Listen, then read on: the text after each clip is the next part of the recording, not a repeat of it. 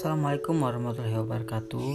Perkenalkan nama saya Wahyu Alfarobi, mahasiswa Universitas Muhammadiyah Bengkulu dengan prodi manajemen kelas 2B manajemen NPM 2061201041. Oke, jadi di sini saya akan membahas pembahasan tentang integrasi nasional. Pembahasan keanekaragaman masyarakat Indonesia, dinamika dan tantangan keanekaragaman masyarakat Indonesia, integrasi nasional, isu-isu aktual integrasi nasional. Pengertian integrasi nasional. Istilah integrasi nasional dalam bahasa Inggrisnya adalah national integration. Integration berarti kesempurnaan atau keseluruhan. Kata ini berasal dari bahasa Latin integer yang berarti utuh atau menyeluruh. Berdasarkan arti etimologisnya, itu integrasi dapat diartikan sebagai pembauran hingga menjadi kesatuan yang utuh atau bulat. Nation artinya bangsa sebagai bentuk persekutuan dari orang-orang yang berbeda latar belakang berada dalam satu wilayah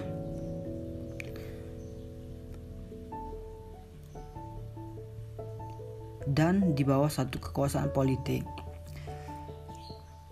Menurut Ramlan Subakti tahun 2010, proses penyatuan berbagai kelompok sosial budaya dalam satu kesatuan wilayah dan dalam suatu identitas nasional.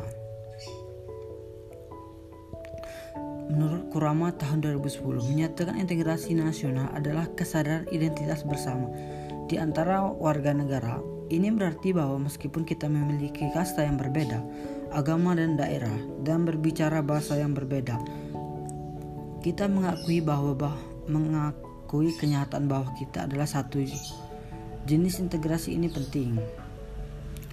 Integrasi nasional adalah usaha dan proses mempersatukan perbedaan yang ada dalam suatu negara sehingga terciptanya keserasian dan keselarasan secara nasional.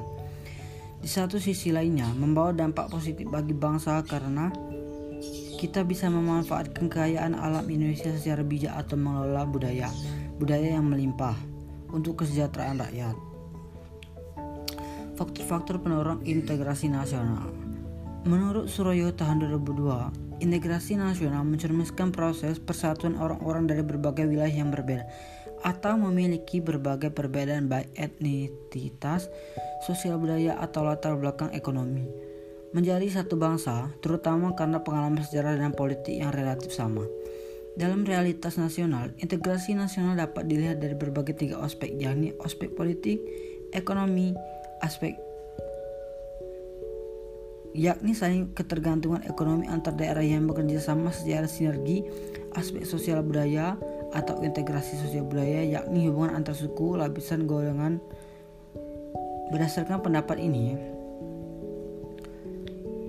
Integrasi nasional meliputi satu, integrasi politik, integrasi ekonomi, dan integrasi sosial budaya.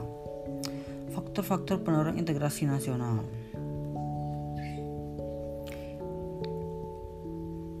Integrasi ekonomi Integrasi ekonomi berarti terjadinya saling ketergantungan antar daerah dalam upaya memenuhi kebutuhan hidup rakyat. Adanya saling ketergantungan yang menjadikan wilayah dan orang-orang dari berbagai latar akan mengadakan kerjasama yang saling menguntungkan dan sinergi. Di sisi lainnya, integrasi ekonomi adalah penghapusan atau pencabutan antar daerah yang kemungkin, memungkinkan ketidaklancaran hubungan antar keduanya. Misal peraturan, norma, dan prosedur dan pembuatan aturan bersama yang mampu menciptakan keterpaduan di bidang ekonomi.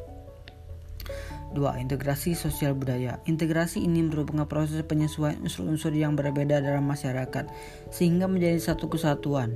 Unsur-unsur yang berbeda tersebut dapat meliputi ras, etnis, agama, bahasa, kebiasaan, sistem nilai, dan lain-lain. Integrasi sosial budaya juga berarti kesediaan bersatu bagi kelompok-kelompok sosial budaya di masyarakat, misal suku, agama, dan ras. Faktor-faktor pendorong internasional Faktor sejarah yang menimbulkan rasa nasib dan suatu perjuangan 2. Keinginan untuk bersatu di kalangan bangsa Indonesia sebagaimana dinyatakan dalam Sumpah Pemuda tanggal 28 Oktober 1928 3. Rasa cinta tanah air di kalangan bangsa Indonesia sebagai dibuktikan perjuangan merebut, menegakkan, dan mengisi kemerdekaan Faktor-faktor penghambat integrasi nasional Mas, 1. Masyarakat Indonesia yang heterogen atau beraneka ragam Dua, wilayah negara yang begitu luas, terdiri atas ribuan kepulauan yang dikelilingi oleh lautan luas. Tiga, besarnya kemungkinan ancaman tantangan, hambatan dan gangguan yang mendorong keutuhan, kesatuan dan persatuan bangsa, baik yang berasal dari maupun luar negeri. Empat, Adanya etnosentrisme di antara beberapa suku bangsa yang menunjukkan kelebihan-kelebihan budayanya dan menganggap rendah budaya suku lain. 5. Lemahnya nilai-nilai budaya yang bangsa akibat kuatnya pengaruh budaya asing yang tidak sesuai. Pentingnya integrasi nasional. Menurut Myron Weiner dalam Bakti 2010, dalam negara mereka, faktor pemerintah yang berkeabsahan atau legitimat, legitimat merupakan hal penting bagi pembentukan negara bangsa. Hal ini disebabkan tujuan negara hanya dapat dicapai apabila terdapat suatu pemerintah yang mampu menggerakkan dan mengarahkan seluruh potensi masyarakat agar mau bersatu dan bekerja sama.